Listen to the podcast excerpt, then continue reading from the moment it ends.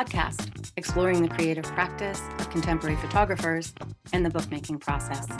Coming to you from my Somerville, Massachusetts studio.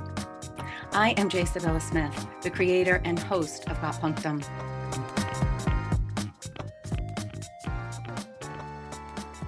Welcome, Mona.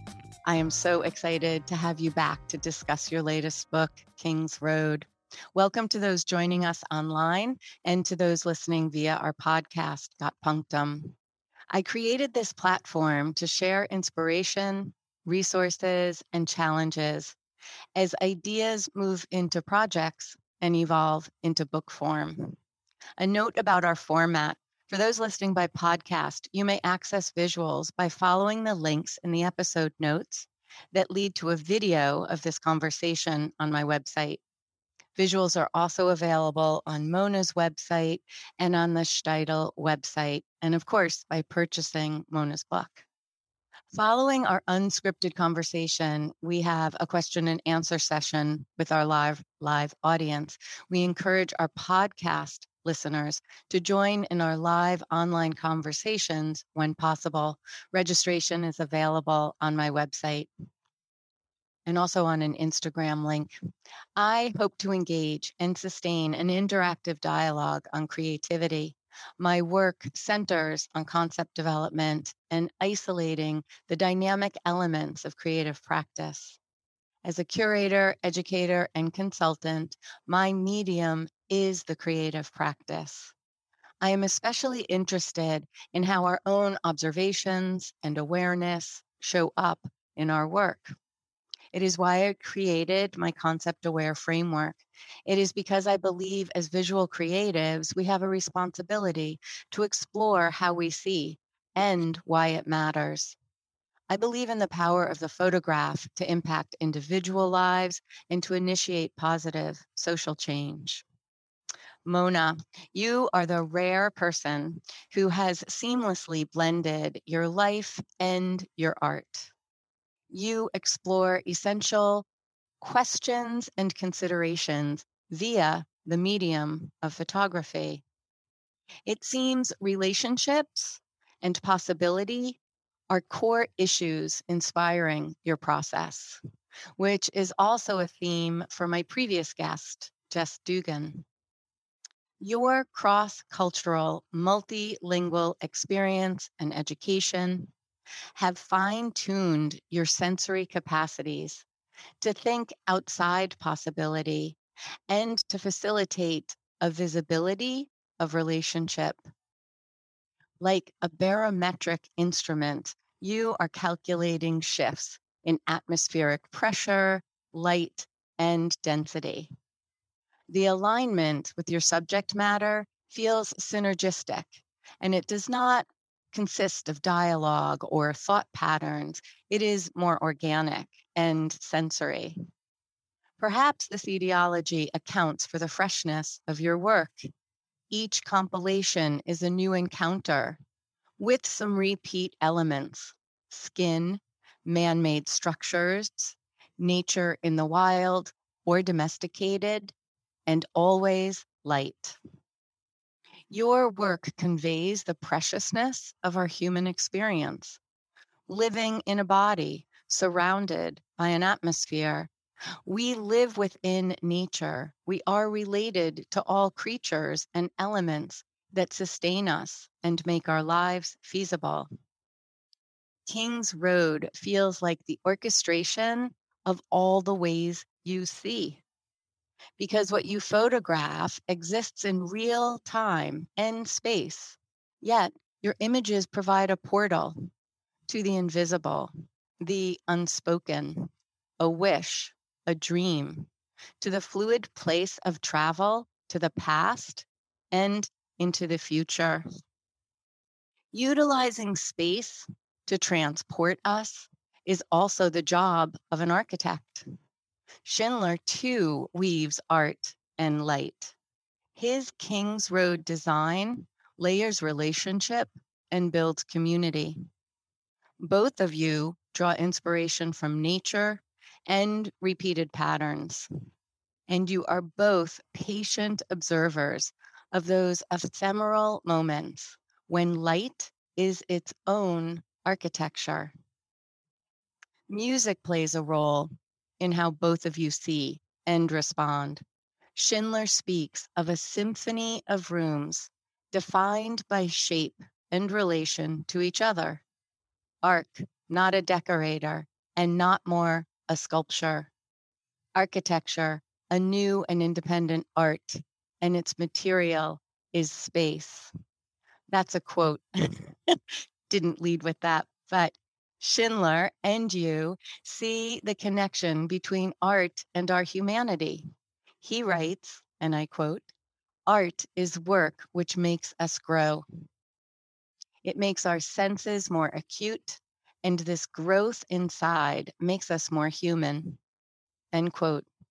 And finally, Sylvia Perea notes your work, Mona, affirms the same. She writes about your ability to your work's ability, symbolizing endurance of human empathy. It's quote, beautiful. And in your words, also shared in the book, you say about your work, it is about celebrating the spirit that identifies the human in us. And I love that. So, welcome back, Mona. It's so wonderful to be here, Sybylla. I really, I always enjoy, I enjoy very much our conversation last time, and I'm really looking forward uh, to share some of this work with the with with you and the people here today. Thank you. It was so interesting to delve into King's Road, and and my first thought was how this began as a as a I don't even know what to call it because eh, I don't know what started this, but it has just grown beyond, you know, a project to a book to an installation. Uh, it's very, very exciting. So reel us back and and how did this all start? So I I live in Los Angeles. The the Schindler Rudolf Schindler was an immigrant from Austria. He came to uh, the U.S. to work with Frank Lloyd Wright and lived in Los Angeles in many years. He built this house in 1920s, finished building it in 1922. And when I moved to Los Angeles, uh, someone, a friend of mine said, Hey, well, have you been to the Schindler House? It's uh, used nowadays as a, cent- a, small center for the arts or so, where uh, various artists can have a little bit of an installation there. And I entered the house in between those installations. So the house was pretty much empty. I entered the house and I felt an incredible familiarity with it. Um, something about the space, something about the, the format of the architecture, the elements of it spoke to me, but in a really, really deep manner. And mm-hmm. I didn't know why. So, in a way, that was very much the beginning of this journey for me to understand more why, what is it in me that is recognizing some echoes of time or some conversations still on the walls of this house. Mm-hmm. So I started, um, I started researching about it. There is a one of the largest um, architectural research centers is here in the West Coast. is in the University of California in Santa Barbara. And the Schindler Archive is the largest archive within the architectural archives. So I was able to spend some time there. Uh, first, they would bring me a lot of things that were already shown and shared with the world, like the the blueprints, materials that were made for the world.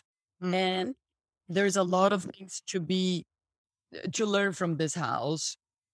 Uh, it was a it was a very experimental house. Uh, it was the very first house that was built with, you know, it's considered in the architectural world to be the very first mid-century uh, house ever to be built. The walls were built in a way like like a body.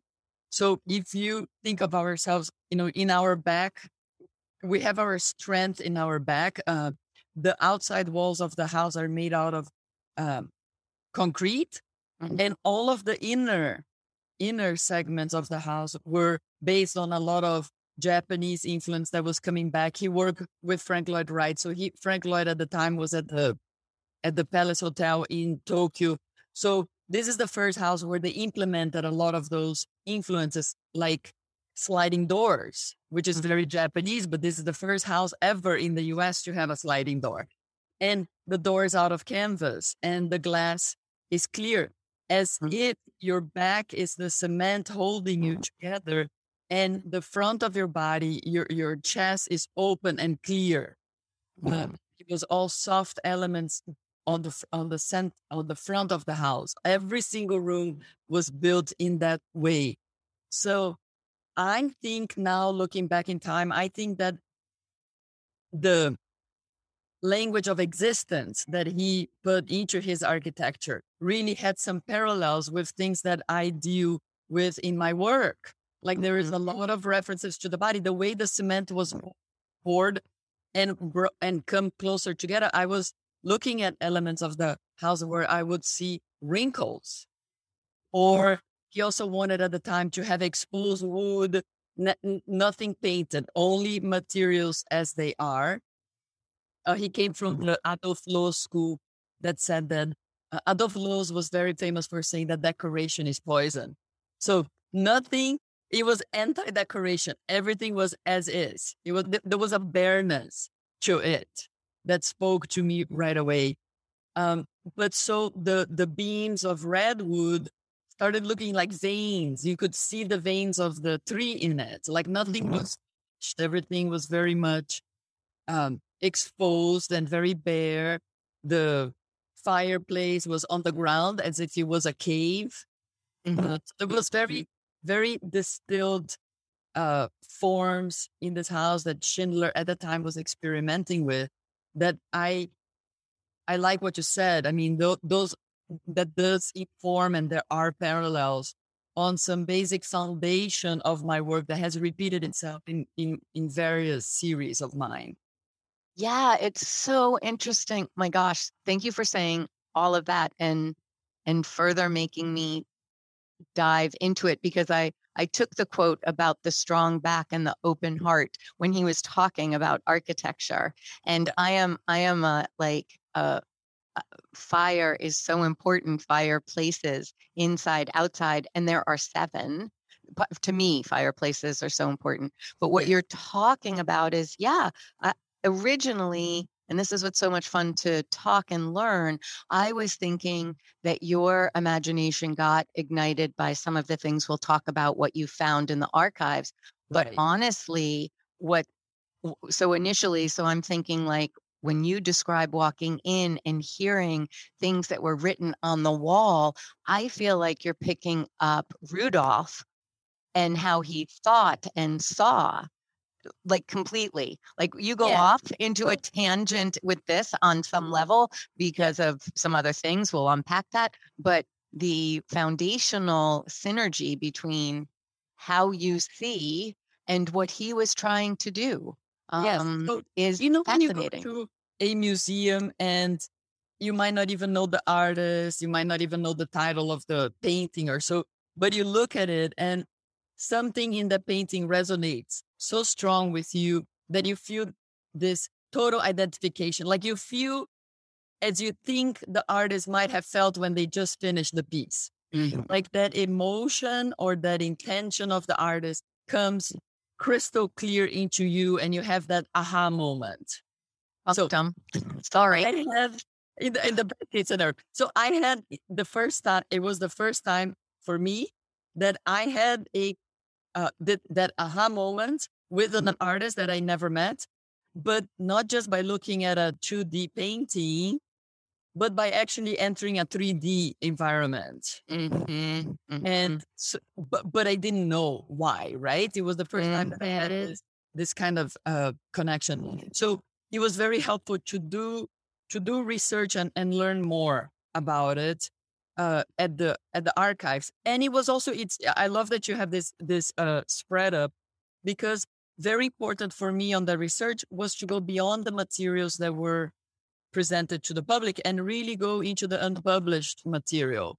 Mm. And correspondence and handwritten. For example, the note on the left that you have there mm-hmm. is part of the notes that he would keep on his pocket.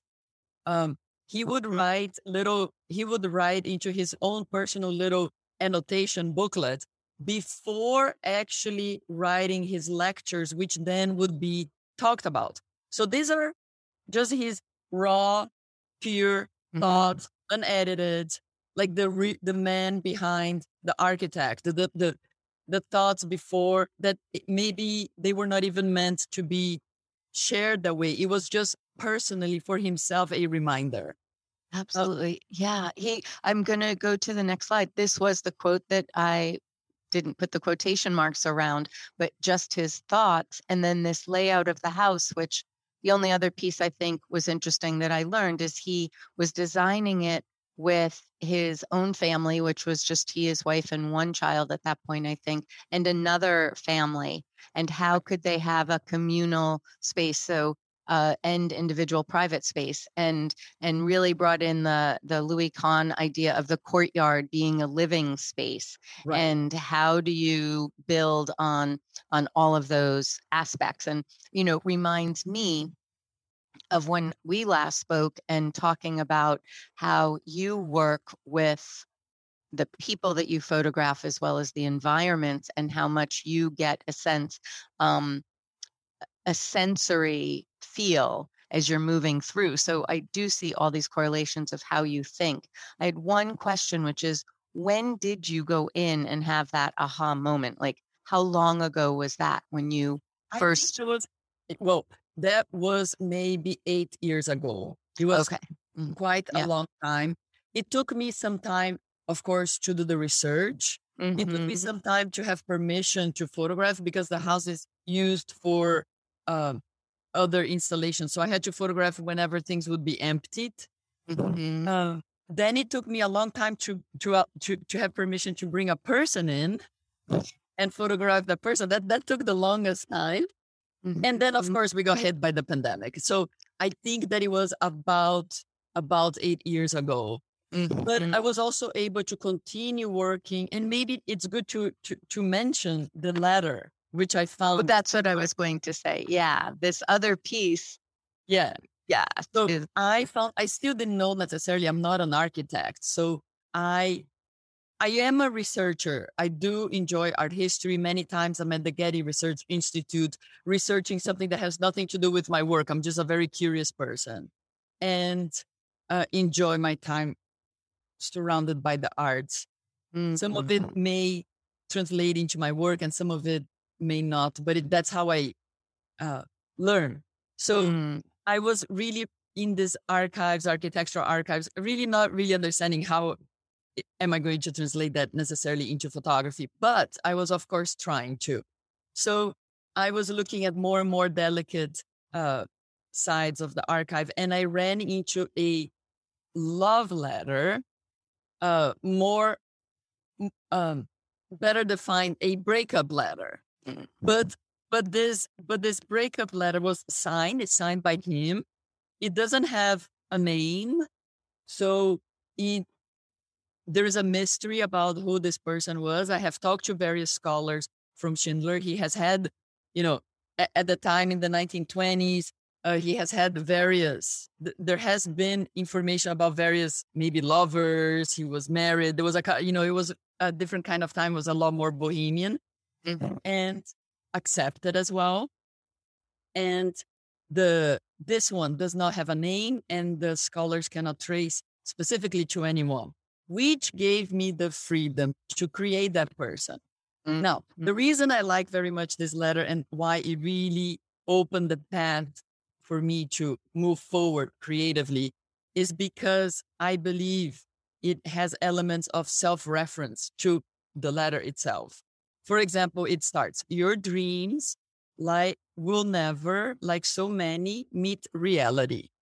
And then it jumps, The world is endlessly big, and life rich without bottom, you will find your treasures without me. So when I saw this letter, which is a small little letter, it's small, it's it's smaller than an eight by ten piece of paper. I just thought it was the most precious thing. I also thought it was very Shakespearean.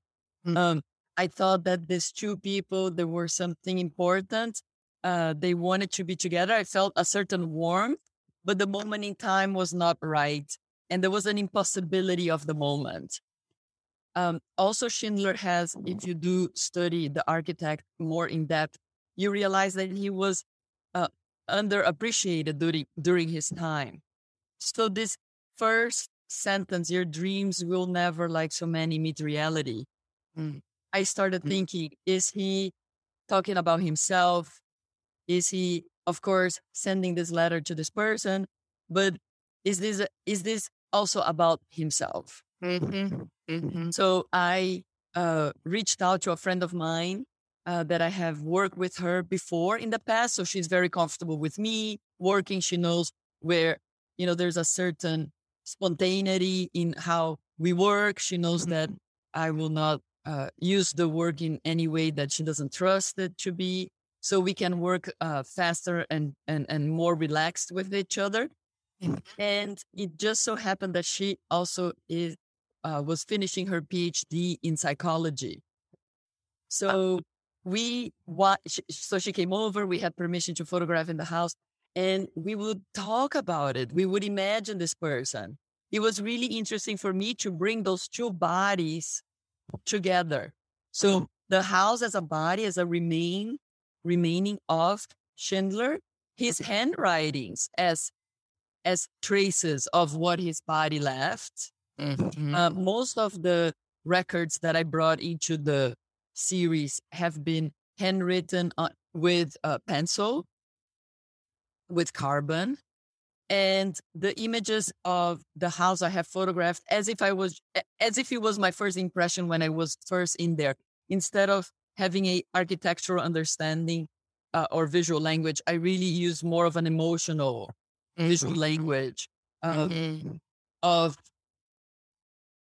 the the feelings as you're passing by or the peripheral vision or how you're perceiving space he was an art he was the first architect to first imagine the space and then put walls around it so that mm-hmm. was his he is known for having that concept and i also photographed this woman that i wanted to bring into the story and the way for me to have her cross you know, enter the house, which was maybe not possible during the time that they were alive.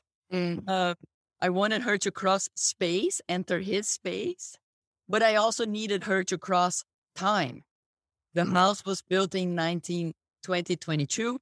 So mm-hmm. a wonderful way for me to bring all of that together was to use solarization, mm-hmm. which is a experimental darkroom technique of that time done by the photo surrealist um, and is a beautiful process that is very hard to get but when you get it right is is stunning because parts of the uh, gelatin silver print parts of the silver renders as we know it to be uh, in this case with the skin or, or or her face and parts of it dematerialize itself it oxidizes in unpredictable ways Mm-hmm. Uh, and that is what, uh, visually speaking, gave me the semantics of talking about crossing a certain realm, mm-hmm.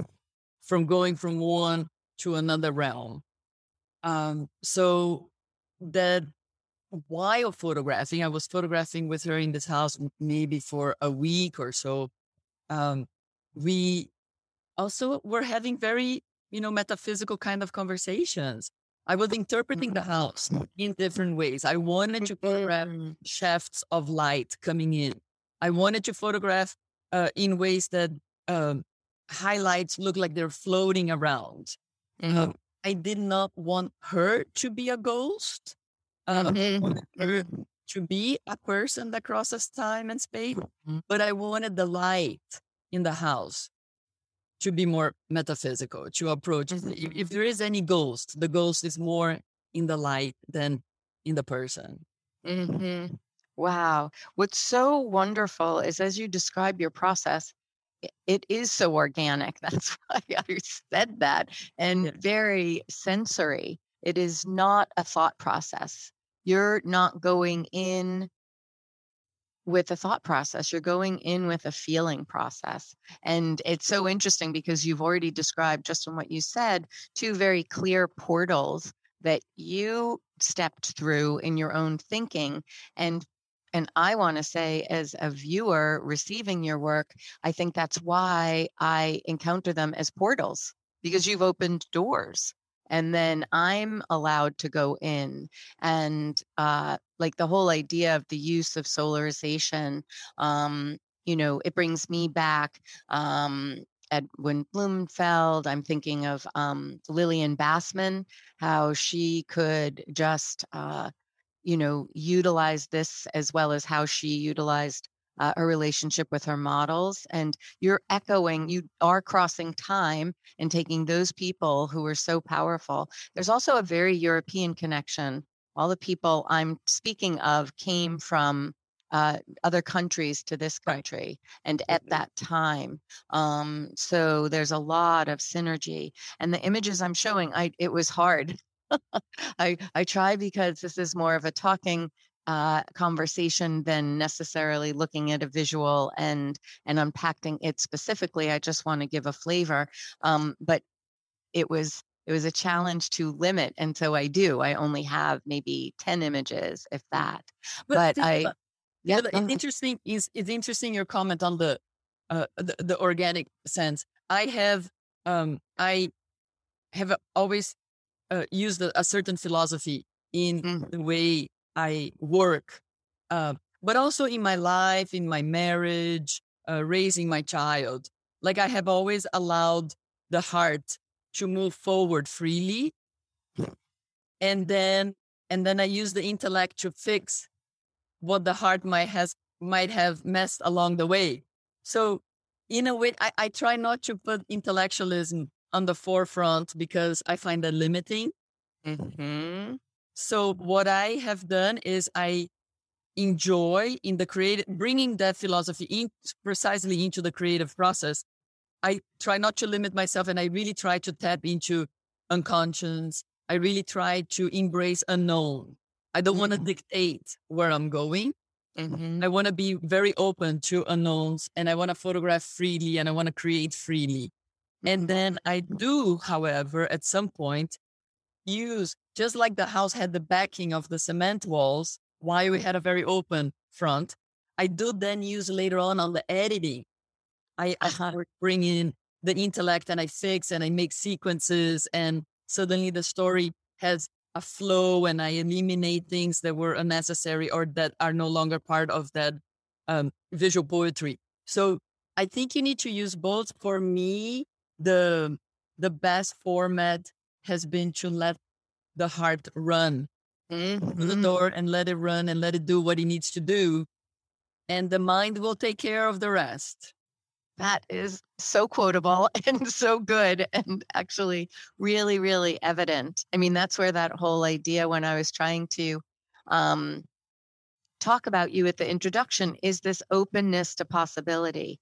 You feel it, you know, and you wait for it, which I really appreciate. And you do that with your eye and what you capture, but you're bringing in the relationship aspect and how you how do you relate you are asking these big questions right and you're open in a way that um i i love the way you're i think it's a courageous choice and i hope it inspires a lot of people because it actually makes more impactful work.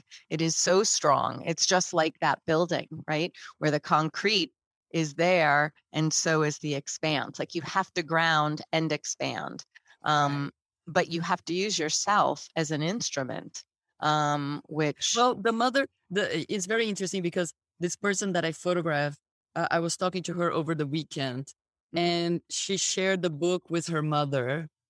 Um, they're back in France. She's a French friend of mine, and she and and and her mother said it's so wonderful. I mean, you know, they were being complimentary because they were talking to me, but she said it's so wonderful to see what Mona has done because she had the courage to be herself.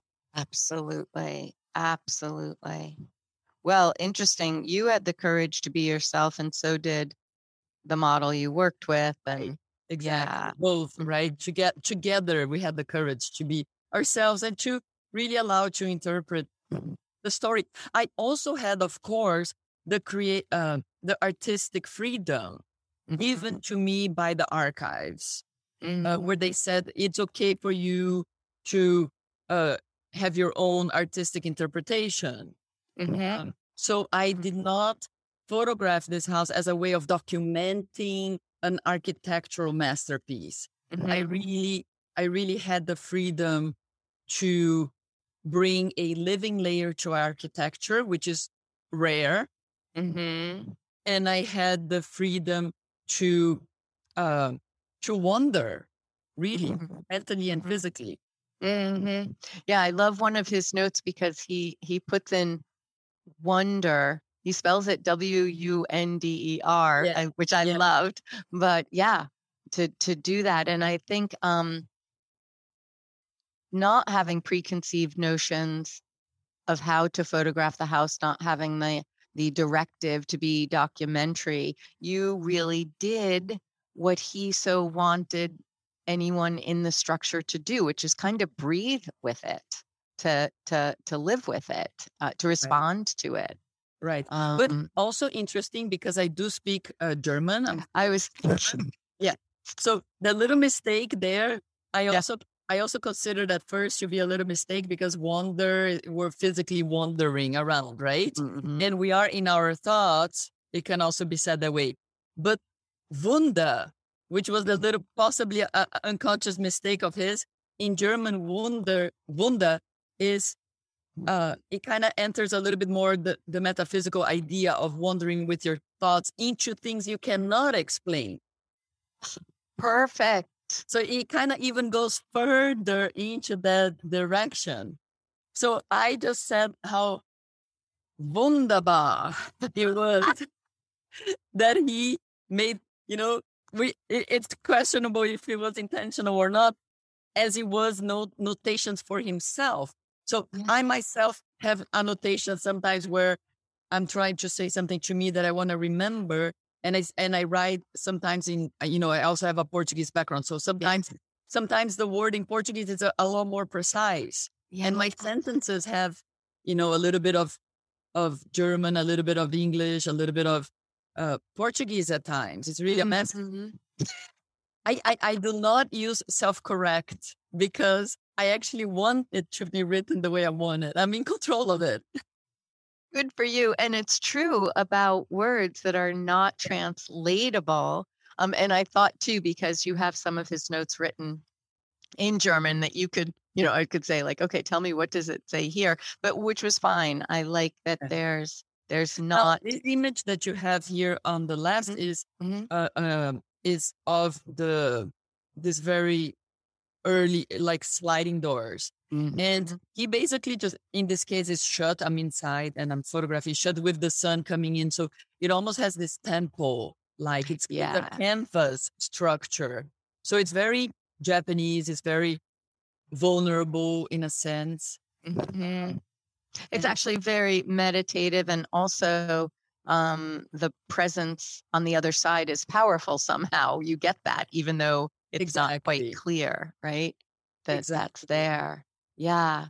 So uh, that I'm I'm I'm loving that the book was um, giving me these essays too that kind of rolled around thinking about what you had done. And I, I loved this quote. I actually loved the name of the essay that David Dorenbaum called it The Ghost's Open House. Yes. And he talks here, he says, passing the absoluteness of the image, they have passed beyond the limit that separates time and space. right. Uh, Right. Beautiful. And in, and frankly, working with David was also quite amazing because David, um, you know, S- Silvia Pereira, she's the curator of Mhm. the architectural uh, archives as well as the museum at UCSB.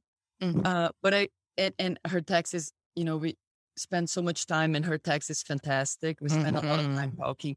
And David Dorenbaum, it's uh, a dear friend that I connected with for this uh, work because he is in uh, a whole other level of relationship.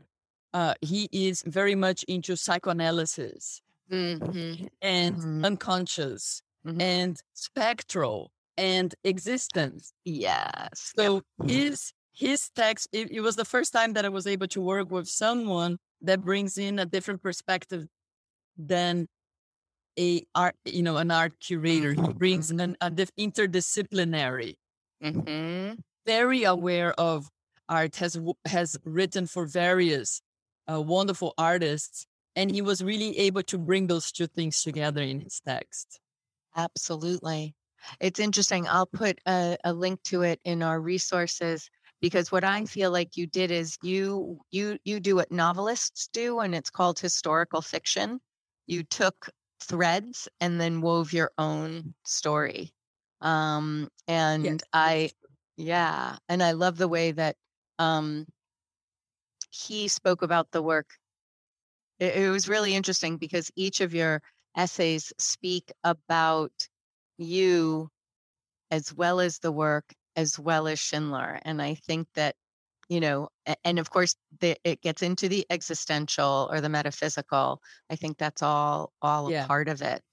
Yeah, and it, I, I, you're very right to say that. I, I agree with you. And also talks about um, our medium of photography, right? Photography uh, pre 1920s was about a document, was about a record, was about uh, was used uh, for documentation. Mm-hmm. And it, it was coincidentally, it was with the photo surrealists in Paris when other artists were looking, oh, it's, it's experimental, it's accidental. You cannot control solarization. Uh, oh, there is a ma- Mackie line. It looks like you are sketching with oxidized silver. Maybe photography could be art. So that is the moment where the pendulum in 1920s is when that dialogue also starts opening in photography. Mm. So the relationship that we have with record keeping, with uh, uh, versus the using photography into the more imaginative mm-hmm. Mm-hmm. and more artistic way that the medium also offers. That's so fun to weave that in and kind of echo it or amplify it, you know, have it reverberate. Um, right.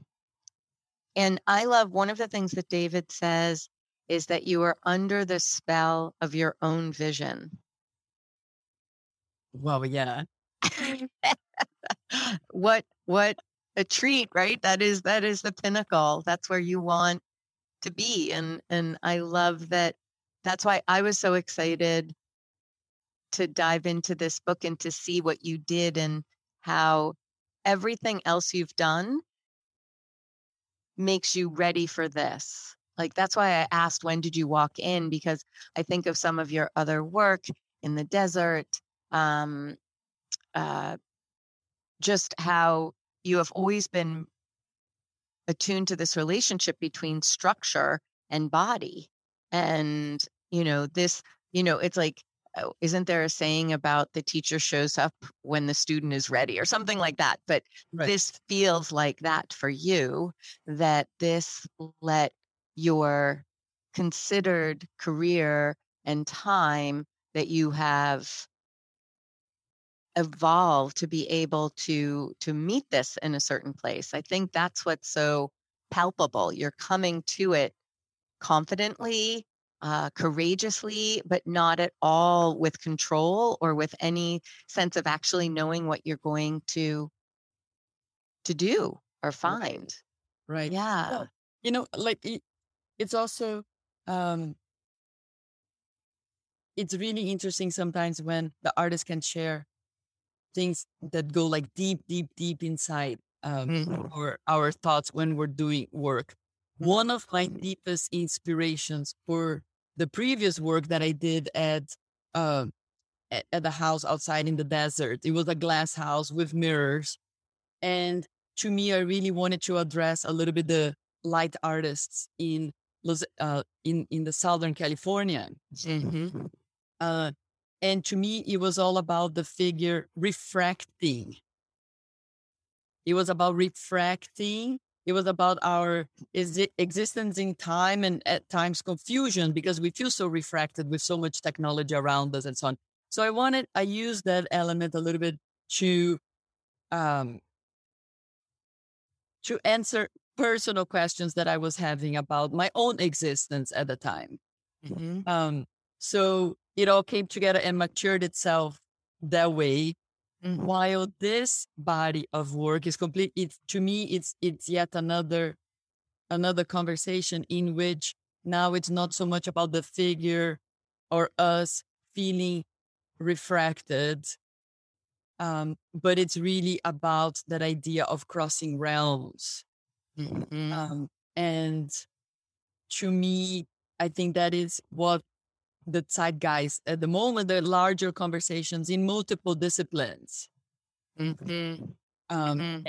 And it, it is something that I was able to apply specifically for this work, but it is a, a broader idea that lingers, that is part of uh, my thoughts.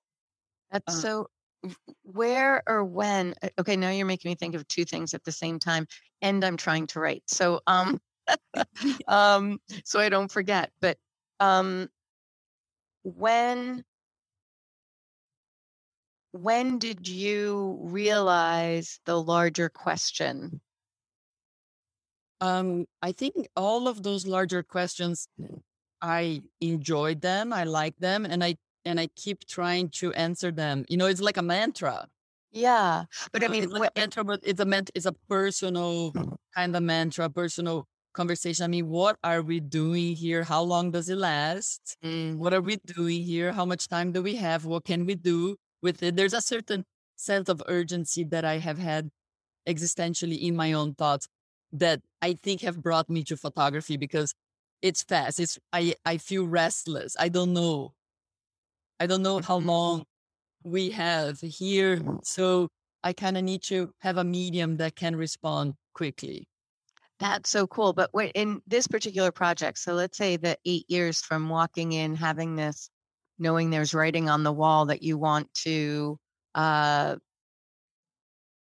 explore and kind of the, get the hieroglyphics, it all gets layered and layered and layered. I was wondering where in the process of King's Road do you have that aha moment of, oh, I am coming from this level of metaphysical or i'm i'm letting go of necessarily the body and thinking so much more about space or time and place. Right. I, I was wondering when that settled into your awareness yeah, I, on this particular project. Yeah i think i had that the very first moment i entered the house. Ah okay so from then, the beginning. Mm-hmm. yeah and then and then there was many things in the house that made me feel very familiar very connected to it. Mm-hmm. And then it was more of a bang. It was more of a bang. And then slowly I unraveled how can I translate that into photography? How can I bring that into the the fiction that you mentioned and how do I bring the story and how do I translate that to visuals? Mm-hmm, mm-hmm. Well, it's so interesting. About, it was more about like like feeling it right away and then later on try to solve it with tools mm-hmm. that we have at our disposal. Mm-hmm, mm-hmm. Yeah, no, that's so important. Here's an interesting thing, and I'm stuck on this one image, which has three screens, and you're obviously outside photographing in. Um, what I found interesting about this particular image is that if that were glass, and the shadow of the trees that are above the courtyard that you're standing in let the light into the space, we'd be looking at the space. But what happens because these are screens is this is reflected back and it's almost like a reflection back to the questions you were asking, this idea of you in space and just such larger forces, right? In the last image we saw was the sun behind those screens, and you get a sense of power, but you don't, you know, that's it's an it's it's it's wunder right? It's the it's mm-hmm. the i don't know how to talk about this. I don't have words for this. And this these three screens catch looking up. I mean and how often i mean besides the fact there's a movie about this how often do we actually look up right Exactly. and this idea is this doesn't let us look into that space and be curious individuals thinking on a people level. This stops that, reflects something that's way bigger than us. Right. Um, and a lot more unknown um, and and reflective. So uh, that's why this one just was really propow- And- like a powerful one for me. I really like what you just mentioned. And also, that was, in a way, a couple of, um, you know, when we translated this um, into then the the installation, we brought Yeah. some of that, some of those ideas into the screens. I don't know if we're gonna get into it, but Yeah, I just because you pointed to exactly that image, uh, there was a little bit of a seed that brought into the that that started a communication on how to present the work. We didn't want to present as photography framed on the wall. hmm Uh, we also wanted to have the same emotions that you convey about the reflections of the three onto those panels and then back at us. We both we wanted the viewer to have a similar experience. hmm hmm And like you said before, of the image before that, the temple or this idea. Um, so yes, I want to talk about the installation and how that grew. And you, I think you collaborated with your husband on that Yes, so my for the music. yeah, Boris Salchow is a composer. Uh, he has done. We have this is our second, um, hmm our second installation Collaboration. Mhm. collaboration, Mhm. and it's really quite amazing to bring music into it in addition to the images because uh, music just has that incredible power of bringing people inside themselves. Mhm. Mhm. Now, the image that you have here is a transitional image, is one of the early images in, in the book, in the series.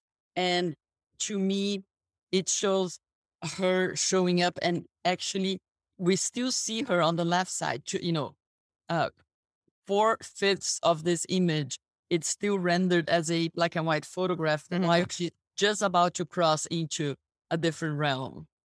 Yeah, I thought that was wonderful. And so, how, in terms of process, would you do that? Well, you know, I photographed all of it. I always photographed with a Hasselblad.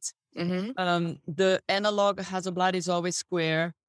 The digital Hasselblad is always rectangle. So all of my rectangle works, you can tell it's, you can assume it's a digital Hasselblad. Mm-hmm. But then from those files, I photograph a lot. From those files, I edit it. And Mhm. this image editing down, I then transfer into a process of doing an interneg, an 8 by Mhm. 10 interneg, and then Mhm. brought that interneg into the darkroom.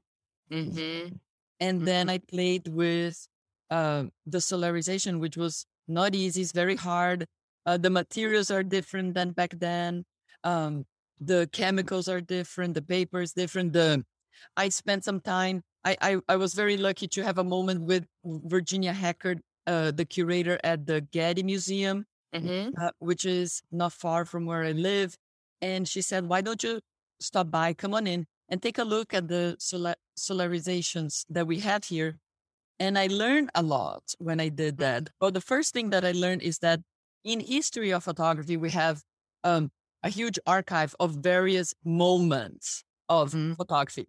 When it comes to solarization, it's a very, very skinny archive because Mhm. it's a very experimental process because a there's a lot of wasted paper. There's a lot of prints that go nowhere. I, I like this analogy of uh, doing a souffle and, and you see it growing inside the oven and it looks beautiful and every, and it, looks like it's ready and you open the oven and you take the tray out and the whole thing collapses. So that's basically what solarization Mm-hmm. is. Mhm. Uh, back in the day, uh, Man Ray and Erwin Blumenfeld, they Mhm. had commercial studios. They had money, they had budget. They were able to use a very wasteful process. Mm-hmm. Um, mm-hmm. the, you know, Man Ray had a studio in New York and in Paris. Mm-hmm. mm-hmm. Um, so, so there was there was a certain there were funds to mm. place into the process. Um, in my case, I had less funds, and I had and and I was getting nervous about the process. And in the first few days, nothing was really happening. I was working 10 hours in the darkroom and nothing was coming out until finally, you know, I think on day, day five, I started getting some results and I started, you know, for me, it was also learning how to walk again. I am, mm-hmm. I am a good printer. I have a lot of experience in the darkroom back in the days. I no longer have a darkroom. I had to rent a darkroom to do those solarizations here in Los Angeles. Um, mm-hmm. Um, but it was a very humble way of learning how to walk again. Mm-hmm. So interesting. And I'm not going to go, I'm not an expert on solarization, but the historical fiction book uh, that I will allude to was literally talking about Man Ray's uh, use of it, but also Lee Miller's hand in that.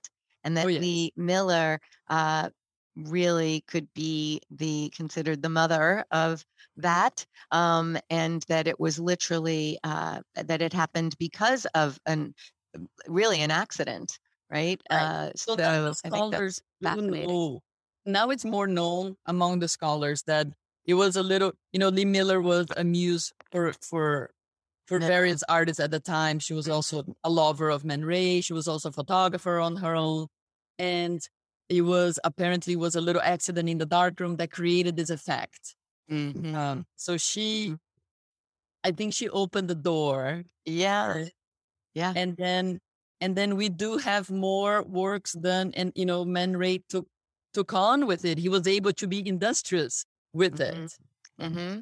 I thought it was interesting because the way you used this uh, love letter um, and how that opened up everything. This historical fiction novel did the same with um, the the love story between Man Ray and um, Lee Miller. And I actually interviewed the author at a guest talk. And when I was reading the fiction, I couldn't believe her command of photography. I'm like, oh yeah, okay. I was like, okay, wait. And it turned out that she has an extensive history and experience. And it was just so funny because it came through in the in the book. Um, right. But t- I do want you to touch on the the installation and translating um, when things are. Um, for me, it sounded like you were s- saying that music gave you another avenue, another vantage point. You talked about music letting people enter themselves. Um, right. And I also think uh, I always think about music um, you know, it's very hard to capture something that are profound human experiences, grief and and right and music brings us there, right? It it's talk about semantics. So how tell us how you it must have been was this something that um, you had thought of all along? Uh, Sylvia might have thought about that as the curator. How did that coming together? Well, but so I was working on the photos. I was actually at the moment where I was putting the book together and I was editing the sequences. And I asked Sylvia uh, to come to the studio and take a look at the book. So I was very much still into my photographic frame of mind, the way I know how to do it. You know, I have 25 years of experience having um, exhibitions all over. So the, the perfect print framed perfectly on the wall with the perfect lighting. And Sylvia also asked me to come to the museum. She already knew that she wanted to do an exhibition with me with this material. Mm-hmm. Um, and while walking in the exhibition in the museum gallery, uh, I she asked me, "How would you see your work in this in this space?" And I said, "Wow, this is a very large uh, part of the museum. Uh, I'm very honored that you're thinking about this area.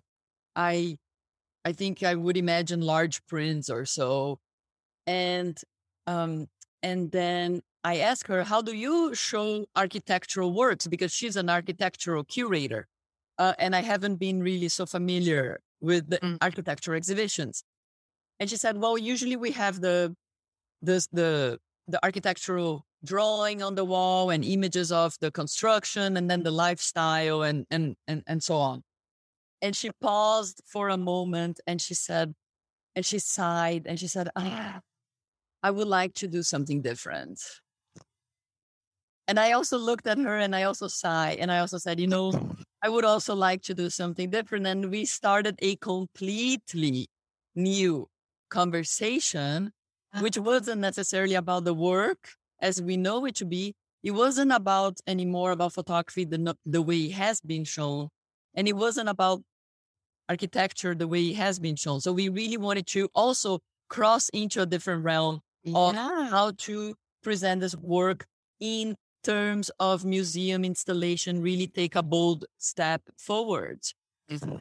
Always keeping in mind and continuing to be loyal to the idea of space architecture Mhm. that is the concept of Rudolf Schindler.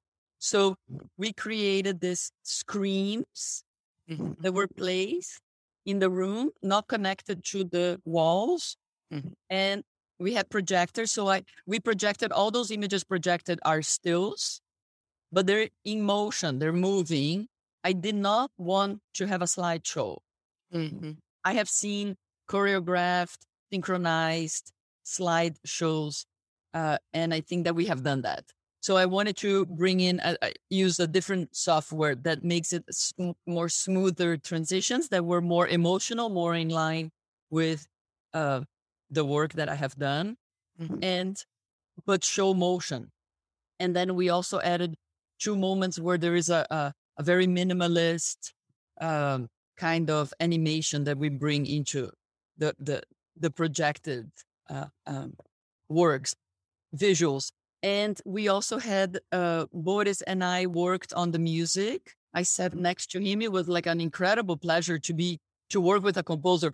I was sitting next to him, saying, "Oh, it feels a little too con. The, the the sounds feel contrast to me, or the sounds feel bright to me." And he will then understanding photography, he was able to translate those concepts into, he knew exactly what I meant, but I just didn't have the musical vocabulary. Mhm. And he was able to translate into music. And it, that was really interesting. We wanted the, we wanted there to be a certain suspense. Mhm. We wanted there to be a certain nostalgia, a certain grief, but also a bit sublime. Wow, those are wonderful. Okay, I got to get it. Sublime, grief, and what was the other? Sublime grief. Um, That's great. It's well, on a- sense of mystery or Mystery. suspense. Yeah, it was suspense. It was suspense because yeah, which is was interesting as I was reading the essays, I just kept taking w- like one word or just like what you did where you summed it up and said there's suspense, it's sublime, it's grief. Like after I read the essays, I'm like, okay, all I have are a bunch of words. like I have to go back and think about this, but it's Right. true. It's how you how you that's why I felt the orchestration and it was really interesting knowing about the installation and that your husband was composing and then it reverberates back to him and Schindler saying Right. that that's a symphony when he's describing his own work. So I thought there was such synergy. And we um, will open up shortly for questions, but I loved that Sylvia got this component of how you think because it's so true that why you're so adept at um, photographing nudes in this way that is just um, incredibly uh, respectful, sensual, uh, timeless, but individual all at the same time. Um, when you were quoted in her piece from an interview that she had done, where you say, undressing as a means to bind us back together, Right. which I love and brings us back to that quality of how your work and and Schindler's work had a component of art humanizing us or art being a wonderful not only a part of who we are but the glue that holds us together Right. yeah so i love that you were were able to be that thought was able to be captured for you Right. Well, um to me, the body has always been a little bit of a miracle, right? Mm. How do we explain? How do we explain that that the in, in medicine, like Mhm. doctors don't know how to explain how this the, the perfection in the sense of the functionality, Mhm. like the blood flowing, carrying oxygen, carrying carrying uh, you know various enzymes and proteins and all this. Like, how do we explain it? To me, that is the ultimate metaphysical question. Yeah, yeah. So there is a miracle to it, and Yes. sometimes uh, science is always science can go so far and and explains quite a lot and after a certain point uh there's no explanation Mhm. and i think i i like i like that point i like Mm-hmm. the point where where science and the unknown they speak to each other and we try to make some sense of who who it is that we are and how it's doing and and being extremely grateful for life Yes, yes, which is what I was referring to when I said you give us this awareness of the preciousness um so of life. Right. Um and I think that's interesting because the quote that when you read what Schindler said about maybe our dreams aren't going to become a reality but the world is very big, right? There's right possibility is There's is so always here. Yeah.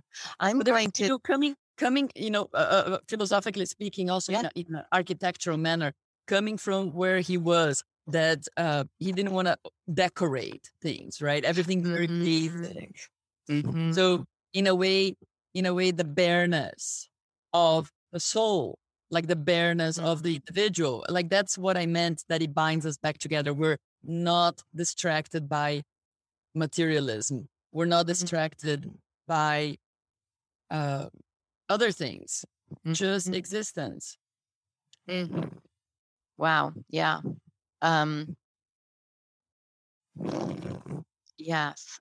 And I think I uh, I went into looking into Louis Kahn as an architect friend had mentioned uh, because that was a contemporary of Schindler, and it was at that time where architecture was being seen to impact us and take on these larger questions, um, and that everything was living and also experienced. Like literally, what is the first thing you touch coming into a house? What is the sensation of that? Um, so I love that this was just echoed by you in your in your Right. using the tools of photography. Um, this, I think, because I love to draw the naked body, and I've been in uh, several classes of watching models just take these positions and then being able to to try to capture it. And I about had a heart attack with this image. It was just absolutely stunning. Well, in a way, it's also in a way, it's also that like the classic stool Yeah. uh, in a in a studio or so in the Yes. house but um it was a moment where she was just uh waiting for me to do something um and so i photographed but also it shows those slits so you see behind her you have those segments of concrete wall and this is the first house that was built in a the, the wall that was built in a ready-made. It was the s- first step for a ready-made. So they would pour the concrete actually in a form on the ground Mhm. and they would raise it up as segments. And in between the segments they would put glass. So that that is why those windows are so thin and rectangular Mhm. and those slits of light do beautiful incredible things um, i was in the house um, in the very very early in the morning i was able to be in the house at the end of the day i was able to be there in various seasons Mm. and I also have to tell you that it was quite amazing um, because I was there in many hours that no one else was. The, there's a caretaker of the house, a gardener. And I would spend a lot of time with him because he knew exactly at two o'clock in the afternoon, you need to be in this room. There's some magic that comes in because but just in the autumn, not on the springtime. Mm-hmm. Um, it was fantastic Mm-hmm. to it was fantastic to see how what Schindler has built, how he has communicated with scholars, but also the common person, how they understand what Schindler was doing, the basic elements that come Mhm. together and speak to all of us. That's so incredible. And I have to share this because it was profound. But um, when I moved from New York to Boston, um, Eric and I were involved with a group of artists that took a elevator factory and made it work live spaces. And it was a functioning elevator factory when we were in there trying to figure it out. And the people that worked there thought we were absolutely nuts. And I was all excited because there was this big machine and I'm like standing next to it and it's spewing out all these curly Q metal things. And I'm collecting them. And the few workers that were still there, they were moving the factory, luckily not shutting it down. We're like, what are you going to do with that? And I'm like, I don't know, but they're beautiful. I love Right. these little slivers. And so they started to get to know those of us that would come in and and they thought we were unusual um, to uh, picture living where they had worked for these years. However, what happened is the the elevators were massive and the door going out to the street was really huge and it was wooden and could move but there were four or six panes of light and um, i was walking around with a couple of them and on the floor they had painted and they were following the light by the season and and were literally excited. It was when they painted on i don't know whether it's the equinox or the solstice and they would know it was almost like its own little stonehenge that they were figuring out when the light fell on the floor and they painted it and i was like how can we save this? Like i literally wanted to like take out that slab of concrete and like not move it um, because i thought that was wonderful. So people have been engaging with light. Sundial. yes yes it was exactly. But that's So- when you understand your, that's when, in a way, you understand your place mm-hmm.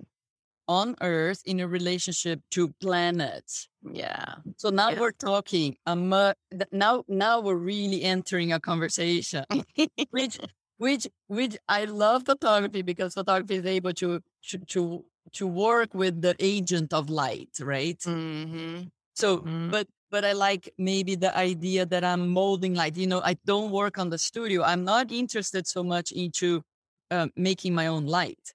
I am Mhm. interested in, you know, I'm interested when I'm standing. It's a, it's a very philosophical thing. When you're standing outside and you see your shadow, your shadow is with you your entire life, Mm-hmm. Mm-hmm. Mm-hmm. and your shadow exists because it's a relationship with a different planet. Mm. You have like a it. relationship with that planet. Mm-hmm. Mm-hmm. the planet that those particles are touching you and are creating the shadow you're blocking those particles Mm-hmm. Mm-hmm. so that that to me is, is is really really where you know to me that's where the nude comes in i'm not in the nude as a show and tell i'm in the nude as just like light very Mhm. basic Mm-hmm. Mm-hmm.